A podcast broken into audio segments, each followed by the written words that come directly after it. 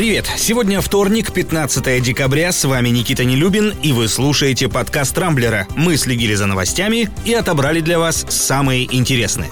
Начну с коронавируса, у которого нашлись очередные побочные эффекты, причем весьма и весьма серьезные. Тревогу забили ученые из Ельского университета США. Они выяснили, что некоторые антитела, которые были обнаружены у инфицированных, атакуют не сам ковид, а организм в целом. Речь идет о так называемых аутоагрессивных антителах. Обычные блокируют вирус, цепляясь за белки на его поверхности. Однако аутоантитела из-за своей неправильной формы действуют куда более жестко и и связываются с белками на клетках человеческих органов, тканей и иммунной системы.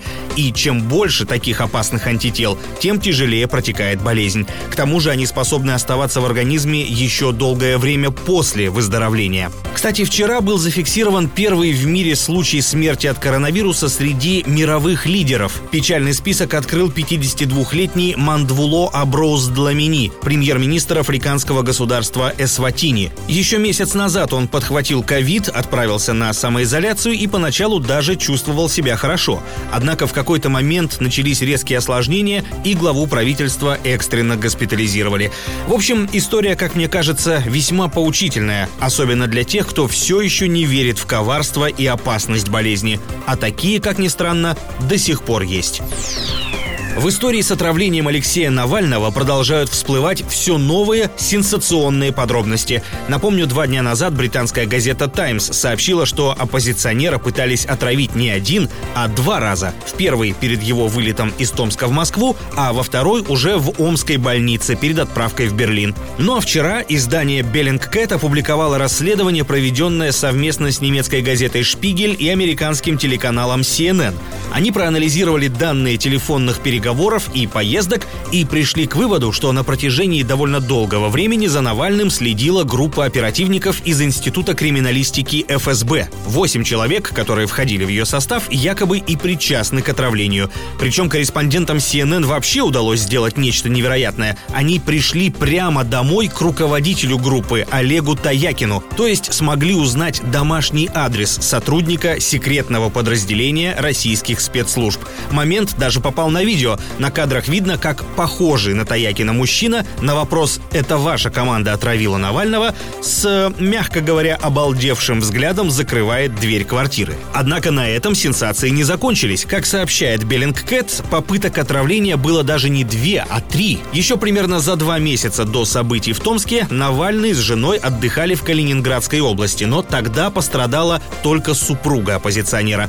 Сам же он вчера выложил у себя на YouTube видео со всеми подробностями. Посмотрите, если еще нет. Ну а в Кремле тем временем начали искать новые слова для определения того, что печатают о Навальном западные СМИ.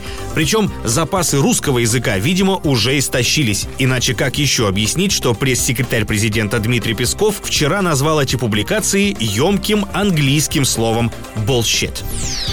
Российские власти наконец-то всерьез озадачились проблемой дорожающих продуктов. Согласно данным Росстата, за последний год цены на сахар в нашей стране подскочили почти на 73%, а подсолнечное масло подорожало примерно на четверть. Причем в Кремле на ситуацию обратили внимание только после того, как они заговорили жители регионов. А иначе так бы мы с вами продолжали платить в три дорога. На федеральном уровне от президента сперва прилетело премьер-министру Мишустину, а тот уже обвинил Минсельхоз и Минпромторг. Мол, это они проморгали рост цен. Повторюсь, весь год Кабмин этого как будто и не замечал.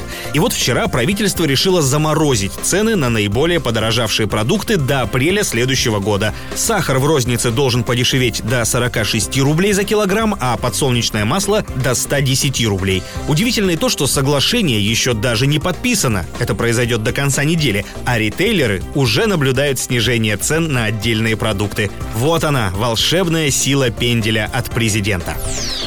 Теперь о другой серьезной теме. Еще на прошлой неделе Минздрав России впервые за последние 13 лет пересмотрел перечень показаний для аборта. Согласно законопроекту, женщинам можно будет прерывать беременность, но только в случае, если они страдают определенными заболеваниями. Среди них туберкулез в активной фазе, ВИЧ четвертой стадии, психические расстройства, болезни центральной нервной системы, почечная недостаточность, врожденное отсутствие конечностей и ряд других. При этом из законопроекта исчезли такие показания к аборту, планету как патология самого плода, что и вызвало в обществе вполне справедливое возмущение. И вот спустя неделю на фоне резонанса Минздрав решил наконец пояснить, что к чему. Оказывается, новые условия не отменяют право женщины на аборт по собственному желанию. Это по-прежнему можно сделать на сроке до 12 недель. Разрешается и позже, если причиной беременности стало изнасилование или при наличии установленных тем же Минздравом медицинских показаний. В общем, россиянкам можно выдохнуть. Ограничивать их права в этом деликатном вопросе,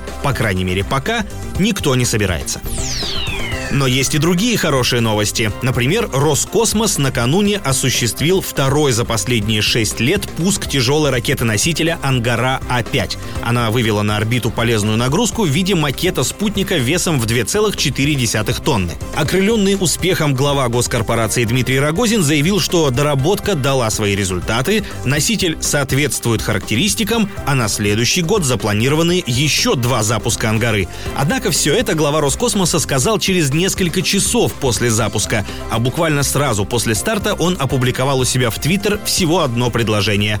«Она летает, черт возьми!» с тремя восклицательными знаками. Как заметил в комментариях один из пользователей, видимо, в Роскосмосе сперли столько денег из выделяемых на отрасль, что теперь сами удивляются, что их ракеты вообще летают. Мне же лично этот рогозинский твит больше всего напомнил возглас доктора Франкенштейна после того, как созданное им существо ожило. Неожиданно для него самого. На этом пока все. С вами был Никита Нелюбин. Не пропускайте интересные новости, слушайте и подписывайтесь на нас в Google подкастах и CastBox. Увидимся на rambler.ru. Счастливо!